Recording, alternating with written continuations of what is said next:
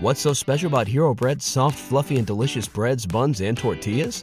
These ultra low net carb baked goods contain zero sugar, fewer calories, and more protein than the leading brands, and are high in fiber to support gut health. Shop now at hero.co. Welcome to Three Yards Per Carry, a podcast covering the Miami Dolphins and the NFL. Now, here's your hosts, Chris, Alf, and Simon. And we're on, and welcome to another edition of Three Yards Per Carry. I'm Alfredo Artiaga. I have Chris Kouffman here with me. I will have Simon Clancy later on this week as we'll have a special episode. But first, Chris, the Redskins win. The Bengals win. But the Dolphins essentially kicked the crap out of the Eagles for an entire second half, and they also win. And I don't know. I hate to say that they're firmly entrenched in a spot, but I think number four is the best they can do. Your thoughts on on on what's transpired? The week? best they can do, like the best that they can do for the season, is you know, depending on what we're talking about, is going to be like six and ten. Um, No, I'm talking about draft position. I think. yeah, I don't. think it's it's it's going down from here. It's not going up. Um, that's unfortunate. I mean, they they listen. The the the tie break between they and them and the Redskins is so tight. It's strength of schedule and it's super duper tight. One game could one game could really flip that at any Washington has it. So right now, They have it right now, but um, and it's point zero zero five in strength of schedule.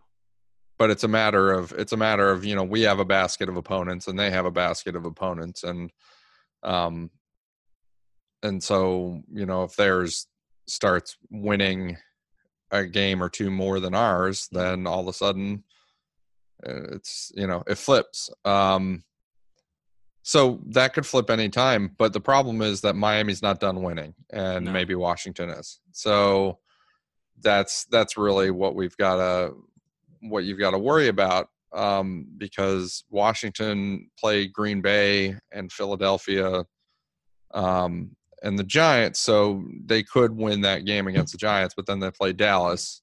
hmm Um, at this point, you know, it's good that they play the Giants because either Washington or the Giants are going to get a win. Um, but the Dolphins aren't done winning. I mean, the, the compare that schedule. Think about those teams that they play versus Miami having a last four of the four and eight Jets, the two and ten Giants, the one and eleven Bengals, and then the Week seventeen Patriots, who I understand they've lost home field advantage, or at least they they've they've got the home uh, disadvantage in that tiebreak with uh, the Ravens right now. But what happens if Week seventeen? They have wrapped up a bye week, but it is high, either impossible or highly unlikely that they can get their home field back from the Ravens hmm by week 17. Then what's going to happen? Well, they're going to pull all their guys by halftime or something like that, uh, if they play them at all. So, um, so we could be playing the New England backups in week 17 because they have their bye week, but they can't get home field, and so the game doesn't matter. So, four and zero is not. Out of the, it's ridiculous, but four and zero is not out of the uh, question. Three and one maybe even should be considered the favorite um, outcome for the last month. I, I certainly think two and two uh, seems like kind of a minimum the way Yeah. they're playing. Uh, the saving grace is this: Cincinnati starts Andy Dalton. They all of a sudden look good yesterday. I want to say good, but they look like a competent football team. They look like a team that can beat us. Problem is that's mm-hmm. in Miami. The game is in Miami, and I don't know if a Zac Taylor team is going to be all that interested by that time. While a Brian Flores team is probably going to be breathing fire by that by that time. Yeah, Okay. The Giants, Daniel Jones, decent rookie year, but their running game is in the toilet, and that's what we were banking on as far as beating us. I'm thinking a little bit worse than that. Okay. I'm looking at a real possibility at falling out of the top 10, and I'll tell you why. If you look at some of the teams that are behind us, is Atlanta done winning? I think they are because they're thinking about shutting down Matt Hmm. Ryan because they've already shut down Julio Jones essentially. Okay. they're three and nine. They have the same record as we do. They just have Mhm. a stronger stre- strength of schedule. But we can win games. Atlanta could just lose out or lose a Mhm. couple more, and they jump us. Detroit is suddenly tanking. Now, are they a danger for a quarterback? I don't know. They've lost five in a row, and they keep losing in every fashion possible. Okay, so I don't think they're in in on a quarterback because it's really expensive to get rid of Matt Stafford. And the last we saw Matt Stafford five games ago, he was having a great season. He was headed for you know plus 100 quarterback rating, 30 touchdowns. He, he you know almost 5,000 yards. He was going to have a really good season.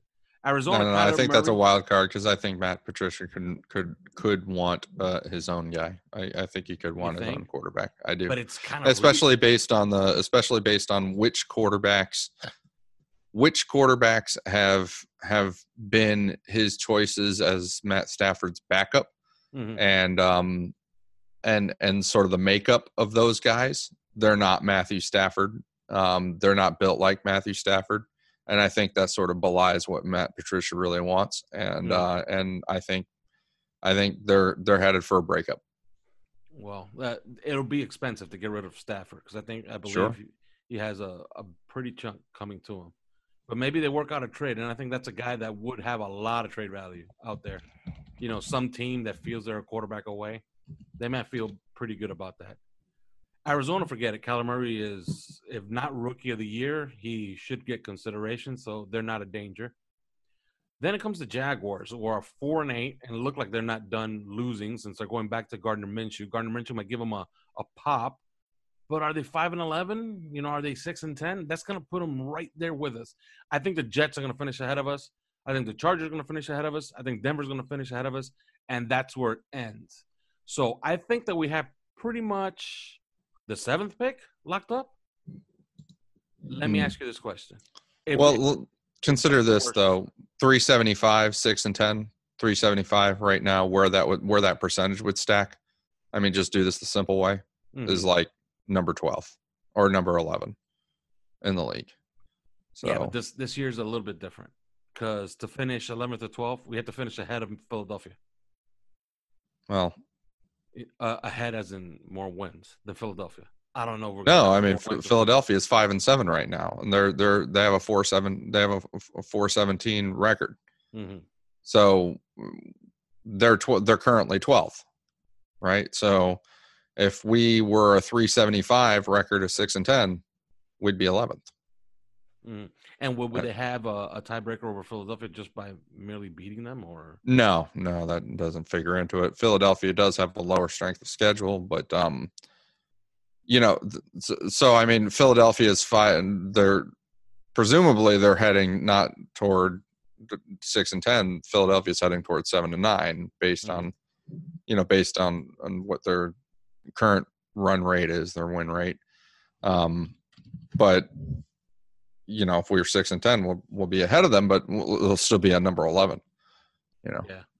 So, what do you think is the worst case scenario? I, I as I handicap it, I see the seventh pick as the worst case right now.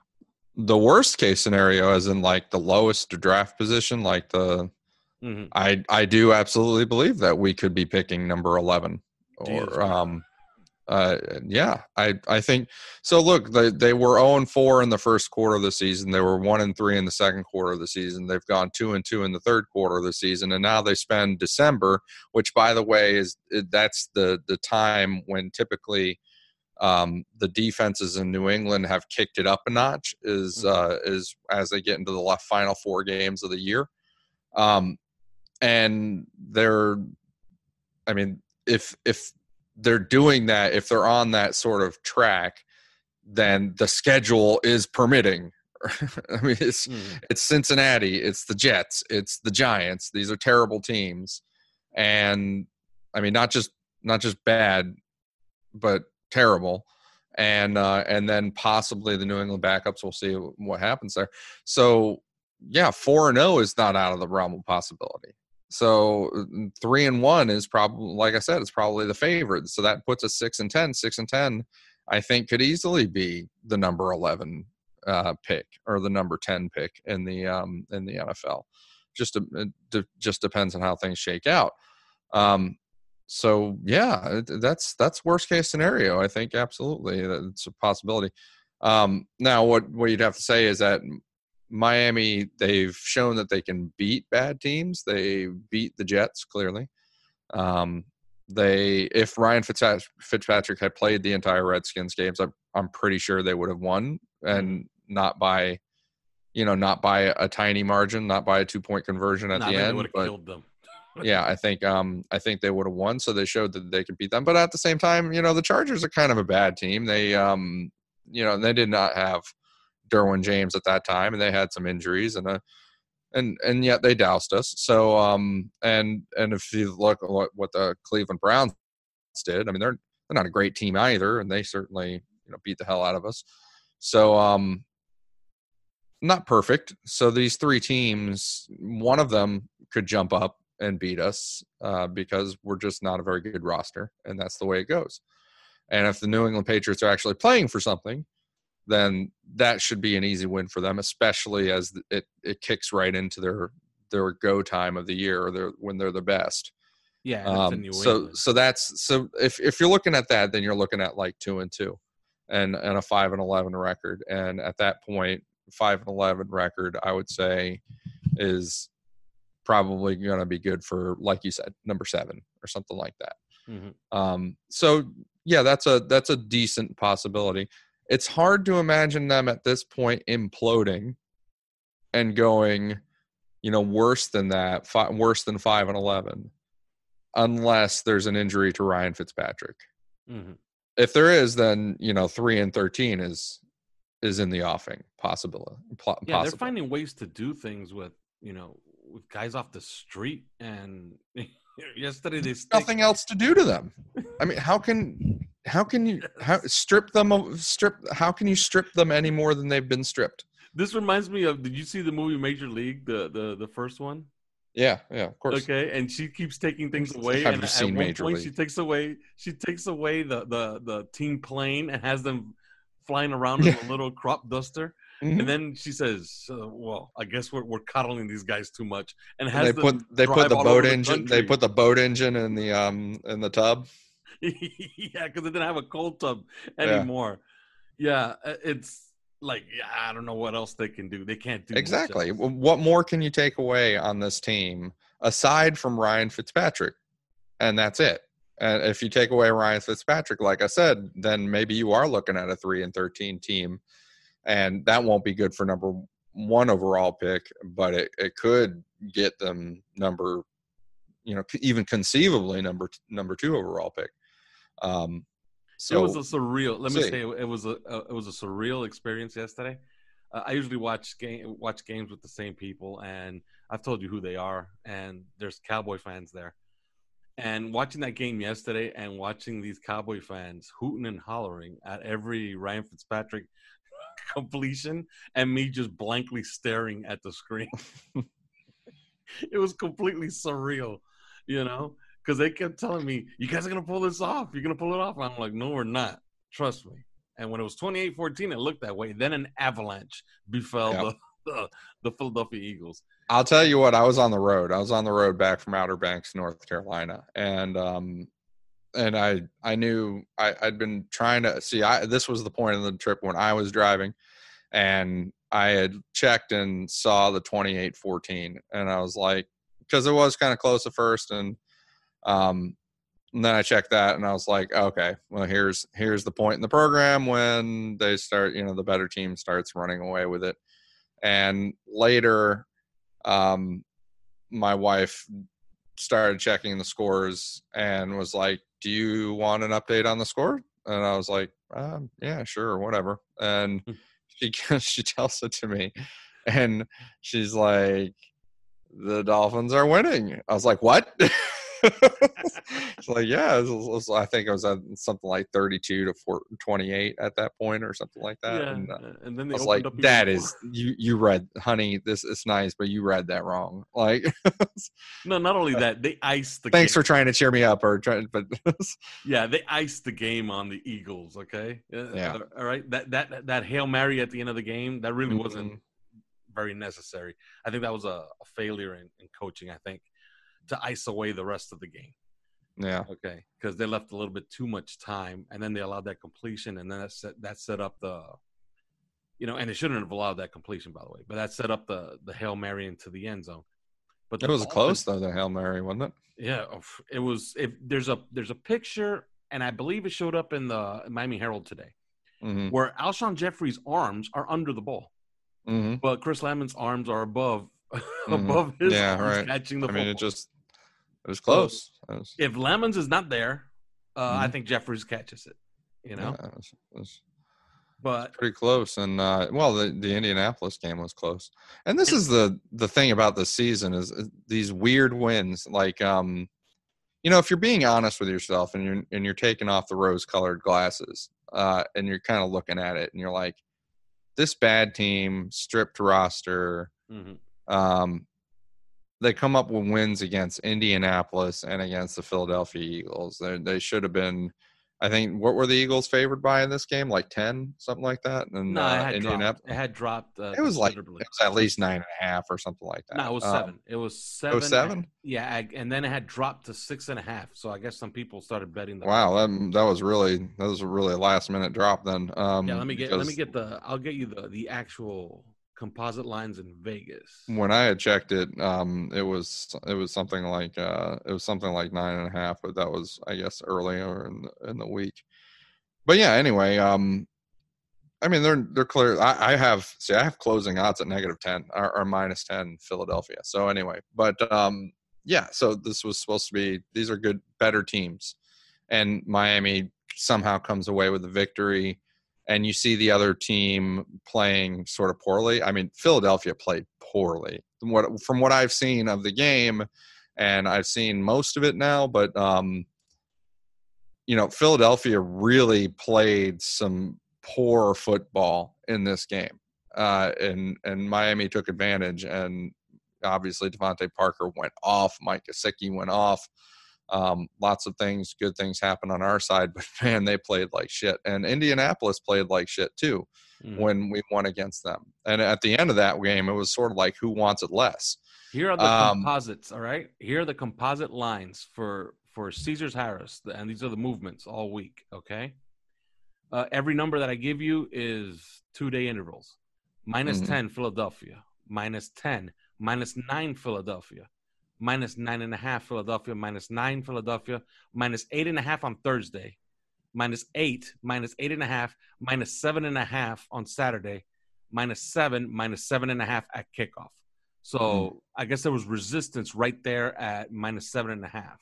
which, you know, uh, I guess it got down as low as minus 7.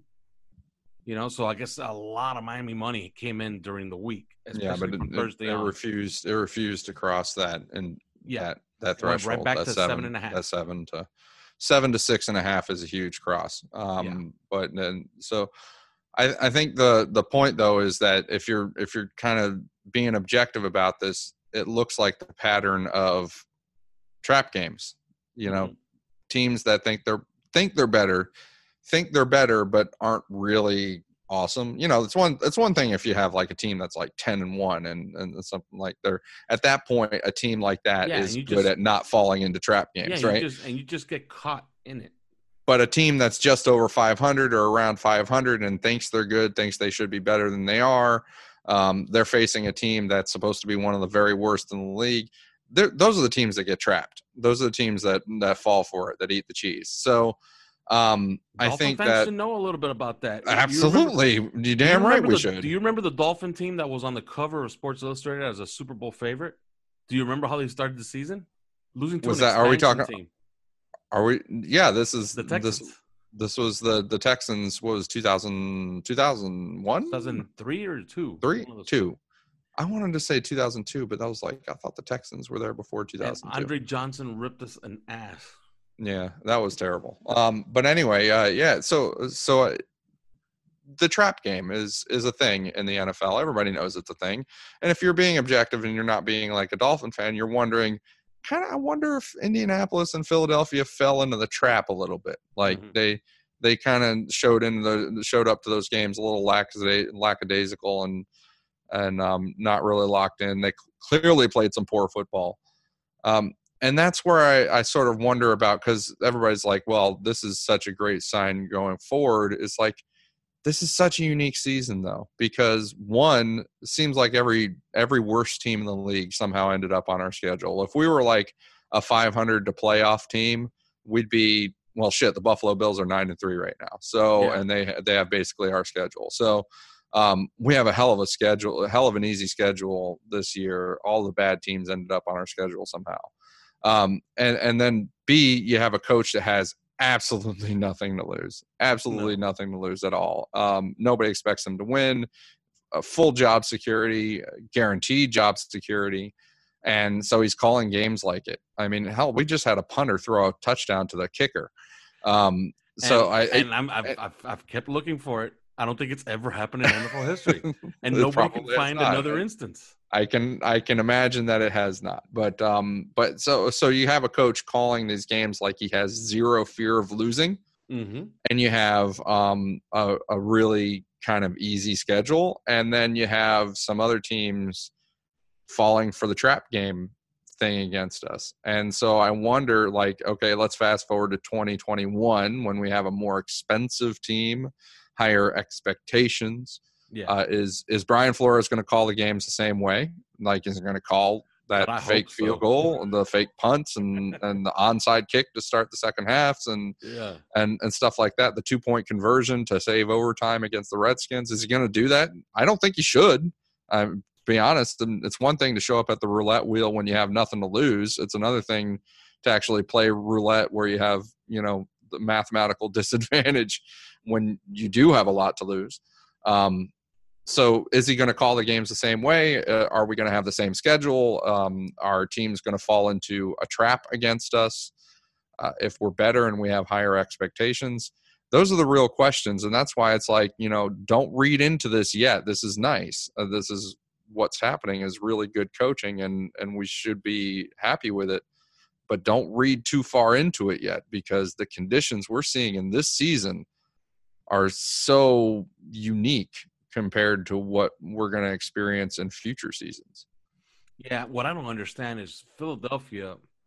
You know, you got to assume that they're sitting around having their Thanksgiving dinner, and like everybody else in the NFL, I'm pretty sure you're watching Dallas play, and you're watching Buffalo annihilate Dallas in Dallas on a short week on Thanksgiving Day, and you got to be thinking to yourself, "My God, we're playing the the Dolphins on Sunday. What a gift we have just received!" And then you go to Miami and you lose, and not only do you lose, but you get boat raced in the second half. Oh man, yeah, Like I, I don't get that. Like I don't understand yeah. that. They're good. At, they're good. At, the gift of gifts. they did. They um they blew it. And if there's two teams that absolutely despise each other, it's the Eagles Sure. and Cowboys.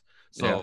like you know, you got to think that they came down here wanting to kick the crap out of us. And by the way, I, I don't know if anybody's noticed or not, but we called the zero blitz sometime in the second half.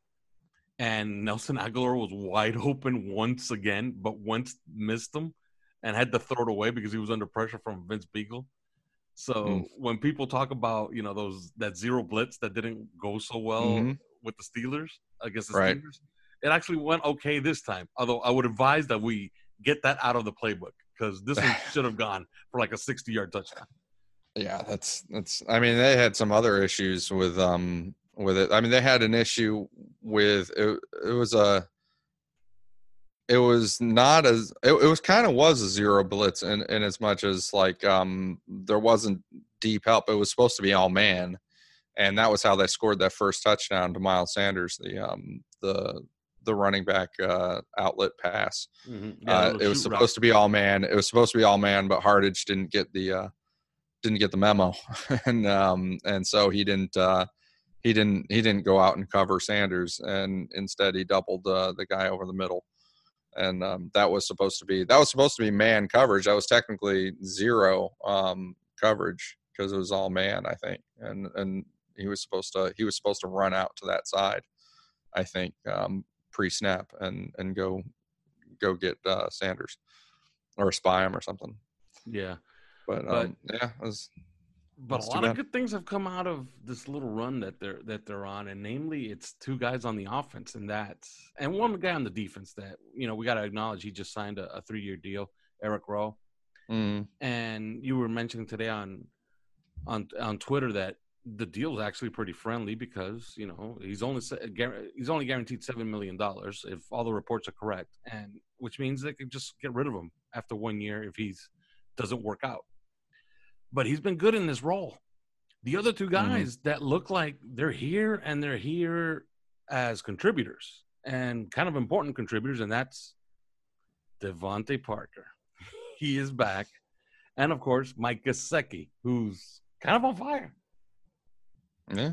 It's scary. We were we were talking about this earlier, but Mike Gesicki, if you really look at it, um, and you kind of get a better understanding of what uh, you're seeing it now because you're seeing some of the plays that he's making out there. If you get a better understanding of what is actually open for him, you know what uh, if he's one on one, you know how he frees himself up, um, what kind of leverage he has and stuff like that and how you can get him the ball. You can get him the ball high and take advantage of the defensive uh, leverage.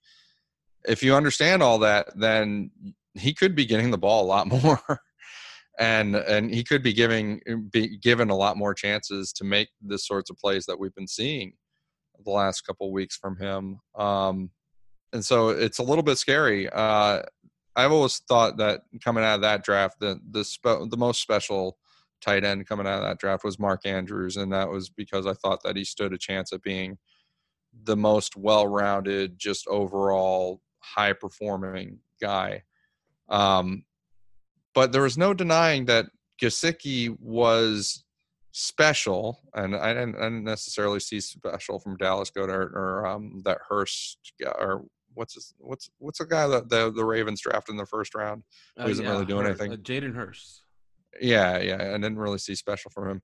But there's there's something you can't deny about Gesicki, and that he's special in a certain way, like in a very discreet way. And I guess you know he's so one dimensional though that it's a matter of getting all the other stuff up to speed so that you can actually take advantage of his one dimension. But um, but yeah, it, it's that and that's happening and if that does happen and happen, then be prepared to see him highlight reels all over the place because that's what he's built for. I mean, that's that's what he is.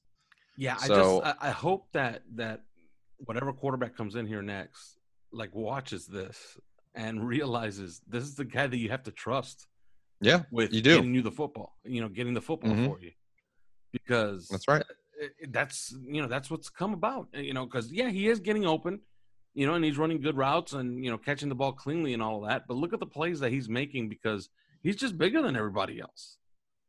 He's and nobody's bigger and he jumps tall, he jumps jumps higher, and Yeah, you know, and He's a- he's he an tried athlete. Clear, he tried to clear a guy that was standing straight up. And yeah, and he kneed him he just need him in the face. Uh, he he needs to probably get that. He's when as he gets older, he needs to probably get that out of his game because he's going to get hurt that way. But um, yeah, I, I think that uh, he's gonna he's gonna be a pretty good player as they continue to figure him out, and it is it is key to trust him and figure it out. That's probably the most key thing because of the way that he can make plays.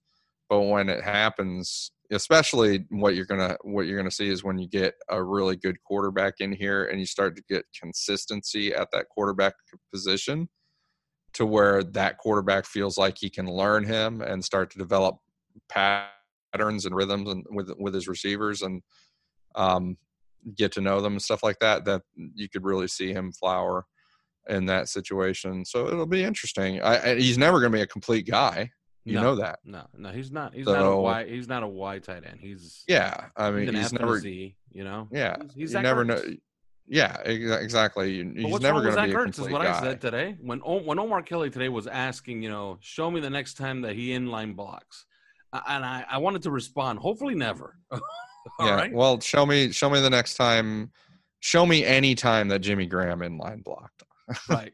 I mean, and but Jimmy Graham is the guy is the guy that everybody knew, There- right? There's and video. There's video on YouTube of people making fun of Zach Ertz blocking. Okay. yeah, Now you could do that, but would you make fun of Zach Ertz, the football player? I don't think so.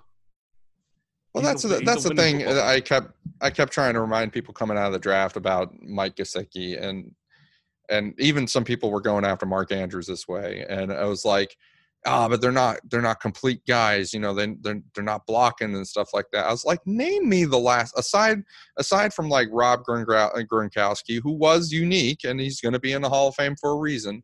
Mm-hmm. But he's not the only good he's not the only good tight end that's existed over the last 10 15 years. Name me you know any name me the elite tight ends, the really good tight ends that you know that you know of out there and then you know show me their blocking reels and tell me it's not all a blooper reel. I mean it because that's the that's just the fact. These tight ends don't become elite players and become the stars of the league because of their blocking ability. Just one, just Rob Gronkowski. Um, otherwise, they're elite or they uh, they get that reputation because of the plays they make in the passing game, and they often are just shit blockers. So uh, yeah, Gesicki is a shit blocker. We know that. We've always known that. But um, if he can make these kinds of plays in the passing game, ain't nobody going to care. Yeah. Now let's now let's get into this because you know I've heard I saw this this argument all day today, and it was mostly by one beat writer, but a lot of people were following through. There are nine tight ends in the Hall of Fame. Okay, and these are the guys. And I know, I know, pretty, you know, I got a pretty good idea of these of who these guys are, because I'm, you know, I've always been a film junkie, and especially as you know, historic films. Uh, Dave Casper was one of the first. He was not a wide tight end. Okay, Mike Ditka, yeah, okay, sure. Tony Gonzalez, kind of, but not really. You know what I mean? Mm-hmm. Yeah, and he was a basketball player. Eh, okay, John Mackey, complete. I mean, literally. Ozzie, Ozzie Newsome complete. Charlie Sanders, I'd never watched him play, uh, and I don't know too much about him. Jackie Smith, I know for a fact was not a wide tight end. Mm-hmm. Okay, Shannon Sharpe and Kellen Winslow. Okay, that's it. That's the list. Now, Shannon Sharpe, you know, do you remember Shannon Sharpe as some guy was just bowling over linebackers? no, he was a wide receiver basically. Okay, and Kellen Winslow was the same thing. Kellen Winslow wasn't a wide tight end either. That, that's why San Diego, if you could go back and you could go look at those old films of those Dan Fouts led offenses, they used Charlie Joiner on the outside, and they had that other uh, receiver, Wes Chandler. They had Kellen Winslow, and they used to always play another tight end or a fullback mm. with them. Okay, and sometimes they used to play Kellen Winslow in the slot and, and what looked like back then as a three wide receiver set. And they used to comment on how Kellen Winslow was a tight, was essentially a wide receiver. So this complete wide, this complete tight end thing, you know, like you know, it doesn't happen. And if it does happen, it, it's, it's, not often, right? I mean, it's Jason Witten and Rob Gronkowski, and and that's the list. But then, but then that's the list. That's it. That's that's the tweet. Um, you know, so otherwise you're looking at because if, if you're looking at Jimmy Graham, um, what the hell was he as a blocker? I mean, he's basically just a wide receiver. He's um, a giant wide receiver. Yeah, if you look at uh, what's his name, Antonio Gates, uh, converted basketball player, and didn't know what he was. He came into football. I remember him saying that he was he was still learning the game by playing Madden when he was in the NFL because he's yeah. you know he's he was that that new. Um, yeah, I mean, you think about players like that, and and Tony Gonzalez. Uh, these these were not blockers. Uh, and then there's always somebody going to step up. Oh, that, oh, they knew how to block. You know, they they could really, uh, really, yeah, okay, really go, go, go slice up the reel and and show it to me, because the, they they had some shit blocks. And if you were asking them to stay in and block on passing downs, you know, you're not doing yourselves any favors. No. Um, so yeah, it's it, the the complete tight end thing. It's it's it's really about developing the chemistry and the trust with the quarterback um, to use them in so that and knowing that they can free themselves really in in man coverage or in zone coverage. Um, that's what it's all about. And Gesicki's getting there, and he you know if that trust gets there then it's just it's it's highlight reel city. We know we know that he can do that. His very first training camp that's what he did. All kinds his, of videos yeah, came his out. first yeah his first training camp he was destroying reshad jones yeah okay his, and making a fool out of reshad jones. It's highlight reel after highlight reel. And yeah. now now you have DeVante Parker doing what what a game he had um, yes and let's and, transition to him. Let's transition to DeVante Parker and let's at least let's at least have three minutes of DeVante Parker appreciation. Yeah. Okay. He had a hell of a game. I've always made this case. I have no problem with DeVante Parker, the football player. He's good. He's a Mhm. good NFL wide receiver. My problem with DeVante Parker is that is what I've always said. To be good, you have to actually play. And he's always finding injuries and leaving the squad when you most need him, especially all those Dolphin teams that he was a part of, that he was a supposed to be a big part of. And all of a sudden you're losing your wide receiver for two, three weeks, or he's leaving games in the second quarter. And that's a guy you can't count on. And then in the off season, you know, he's not I I don't know how we, how we would say this, but you know, he, he wasn't not that he wasn't a happy camper, but he wasn't really partaking in what all the other pros, quote unquote pros were doing. Namely Kenny Stills, who one time had had an Instagram post basically shaking his head because DeVante was eating all kinds of junk food in the offseason. Mhm. Okay. Evidently, he's taking this a little bit more seriously, and this is the year. I guess uh, one, I think it was Joe Schad who said that it took, you know, his football mortality to, for him to get it right, and I hope I hope that's true. What do you make of it? Do you think that this is the light bulb that you know he finally got threatened with unemployment, and that's why we're getting the DeVante Parker we've always expected? No, I think it's a quarterback. I think it's Ryan Fitzpatrick. I I, I don't know. That, I mean, so it's the trust thing. It's um it's a style thing. Uh, Ryan Tannehill was not. I don't think he was a. I don't think he was a trusting uh, quarterback in a different way. I Hmm. think for DeVante, so so DeVante Parker, and this is the problem I primarily had with him. DeVante Parker doesn't really. I mean, he's not like Kenny Stills. He doesn't. He doesn't or Jakeem Grant for that matter, he doesn't create a lot of separation, in my opinion. Um, and and a lot of these highlight passes that you're seeing out there are really just, you know, go up and get it. And it's it's not that you're so open; it's that the ball is thrown re- either really well, you know, depending on the type of throw that it is, either really well or sort of underthrown, and then and then let the guy go up and get it really well if it's you know if it's really over the shoulder, um, or you know just kind of an underthrow, and then you're you're asking him to box out and go get it. It takes a lot of trust to throw those balls, and it takes it takes a lot of chemistry. And I think there's a lot of chemistry that kept getting interrupted for the reasons you talked about, and so the trust wouldn't really develop.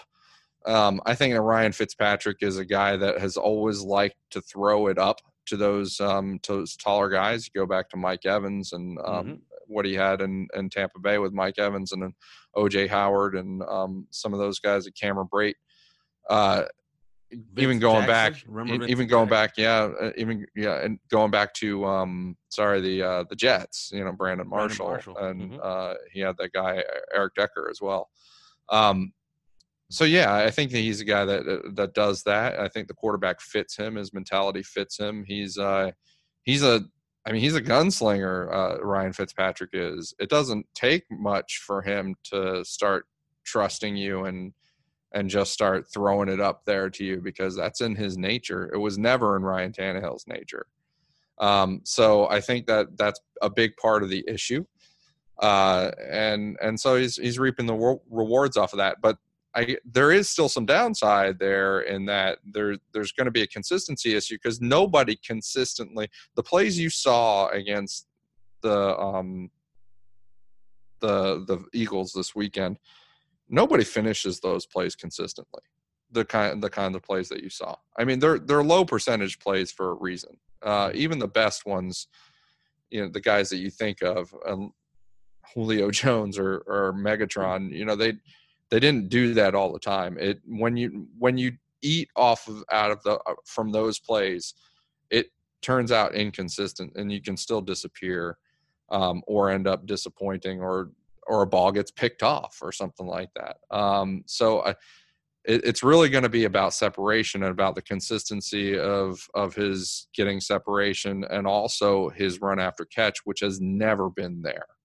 Not the way that it was in louisville. I mean you Right. saw in louisville he was he would was run drag routes. Yeah he would run drag routes and then have this great run after catch Um, I always thought that there was some opportunism involved with those, that it wasn't that much skill. Um, but certainly in Miami, his run after catch has not been good, and so his so I think that that's part of being a complete player here and really achieving your your total potential is going to be that it's going to be creating separation so that the quarterback trusts you more um, and then adding in those big 50-50 plays every now and then that that catch the highlight reels. Yeah, and I had this the, the stat earlier uh, today on the 3YPC account, and he's just a guy that if you target 10 times or more, traditionally, he's always had good numbers. And it's not that it's a, an arbitrary number because if you because it's very rare that he gets targeted many more than 10 times because he's been targeted 10 times 10 times 11 twice, and 13 once. Okay. And if you go less than 10, if you add on the the five games where he was targeted nine times, his numbers go through the roof. But he's the guy that either gets targeted nine or 10 times or four or five. And his four or five target games are absolute garbage. And mm-hmm. I think that's where he where he makes, you know, where he's made his reputation. But if you put his nine and ten target games, and I only I use ten targets because it's a nice you know nice round number. Mm. But if you want to use nine, if you want to add nine in there, then his numbers are going to get better. But his nine and ten target games, good God! Like I had the numbers today. Like if you extrapolate, you're talking about a 100 catch, 1400 yard receiver. You know, like those are ridiculous numbers, and near nine yards per per target. Like you know, is the, is that a good case to to make that he gets targeted, good things happen, that maybe this is a guy that needs to be featured a lot more? Yeah, I mean, maybe, but what about the drives that are ending because you're tired? You know, if it's if it's that up and down with him, you gotta you gotta target him ten times to get like the the two big plays or whatever. Mm-hmm. Um, then think about the drives that are ending because you kept trying to feed him the ball, you kept trying to get that big play out of him. Yeah. And and then think about the consistency factor and how that affects you know the flow of the game that those drives ending as well as the mentality and the way that you know because football is sequential right um, so so everything builds off of what you've already done and yeah. I, I think that that's why that's where that's why we talk about this consistency thing all the time and and you know how it, it sounds nice on sometimes it sounds nice on paper and you want to just um just go ahead and do it and like make a plan okay well you win if you run 25 times so we're just, i'm going to run 25 times. But football is is sequential so um and, and everything everything is conditioned on what has already happened uh, so it doesn't always work out that way. Uh, and that's, I think he does still have a ways to go, uh, to be honest. But he had, I, I give him all kinds of credit for this game, and he's he's had a pretty good season too altogether. Uh, he had a hell of a game. I mean, some of the plays that he made are the type that win you games, and he was the margin. You know, he represented the margin in the game, and then some. I think. Yeah, and I was I was doing a little bit of digging of this because uh, uh, Mike Ryan of the Le Batard show. He's a Browns fan, and he was marveling how they have Jarvis Landry basically as their number one wide receiver still. And I did some digging, and sure enough, Odell Beckham with the Browns has been targeted 10 or more times, four times. He's been essentially ignored the rest of the season. Okay. Yep. And every time he's targeted with those big numbers, here comes the six receptions for 161 and a touch, six receptions, yep. 101 and a touch. You know what I mean? You see these big, big numbers you know, and like I don't know, uh, you know, how are the Browns better with Jarvis Landry as the head target guy or or Odell Beckham? I think the the answer lies so somewhere in between. I think, yeah, Parker needs his his targets, but I think it has to be organic. And I think you're right. Like if it gets if it starts getting forced, mm-hmm. then here come the picks, and you're not going to see as many. You know what I mean? Yeah you're not going to see as many highlight plays. So yeah, I think it has to be organic. They have to find the balance next year, you know. But at least they know that they have a guy that they can trust if they do throw it to him ten times in a game. But it does have to mm. happen organically. I don't think he's a feature guy. I don't think he's Julio Jones. I think he's that you know he's that considerable step below the, what Yeah. we consider like that top 15 guys. You know what I mean? he, he looks like Julio Jones in a game, right? Yes. In this game, because when when you play that numbers game with those 50-50 balls in those situations where we saw him make the big plays uh, in this game, you're going to come down with it in spurts, and um, you're, they're going to work out. And when it when it does, it's going to look like it's going to look hella impressive. Um, Mhm. But Do you then think that maybe the staff, since you know it's a New England staff, and you know, you know that their reputation is that they find matchups. Could it be Mhm. as simple as maybe next year they find like, hey man, we're playing this guy who's a five, five nine quarterback, a cornerback. You know what I mean? Mhm. Yeah. Like maybe it's this game is the good is a good idea to target uh DeVante 11, 12 times on this kid if we can. Kind of like what they did with the, to Mills yesterday. Well, they, they did it. What was it, was it Mills so much as it was? I thought it looked like more like Ronald Darby. Uh, now it was more Mills, I believe. I mean, in the first in the first half and then some, it was definitely Ronald Darby. He got he he was targeted six times on Darby, um, and he had four catches for 101 yards on on uh, Ronald Darby. Um, so you know, Mills he had three catches for 58, and yeah, one of them was a touchdown. He had a touchdown on both guys, really. And that fourth down play was Darby uh, Mhm. And that fourth down play was just a ridiculous play one of the most ridiculous plays that i've seen out of a dolphin player in a while um, Mhm. it's going to be interesting going forward i mean hey they've they've got this is what they just did with eric rowe uh, they they signed him to a three-year extension worth 18 million dollars and 7 million of it is guaranteed so essentially think of it as 2020 being a year where Eric Rowe is going to be on the roster no matter what. Um, injured, not injured, rain or shine, he's going to be on the roster. And then from there, he has to earn his his second and third years, and my because those are basically like team options. Um, they did that with DeVante Parker on his two year contract. Essentially, they said, Hmm. all right, we're going to guarantee you the one year, 2019, you're going to be on the roster. We're going to give you all kinds of opportunities and feature you and stuff like that. And then we own your upside for 2020. And that's that's what they're the situation they're in. They own him for uh, less than for a little bit less than 5 million dollars. And um and that makes a hell of a tradable asset if you want to if you want to do that, pursue Yeah. that route. Um so yeah, that this this is what they're doing with Eric Rowe now. Eric Rowe is a 26 year old guy. He's six foot one corner with a 4.37 speed. He was a former second round pick. Um, he's still quite young. Uh, he's gone through some clearly some injury issues early in his career, but um, but and that now his his he's got um, momentum after a position switch, so they own his upside they own his upside going into 2021 2022 uh, those years if he really continues on this arc and continues ascending um, there's there's a lot of good to be said for taking that that tack with some of your guys some of your own guys that are in that fit that profile and they did it with DeVante Parker they're doing it now with Eric Rowe so it's it's going to be something to look forward to Yeah, we gave you plenty of Dolphin talk. All right. Later on this week, we're going to try to concentrate a little bit more on all these college prospects as they close out their college seasons. But till then, Thanks for listening to Three Yards Per Carry. You can subscribe via iTunes, on Podbean, or your usual podcast provider.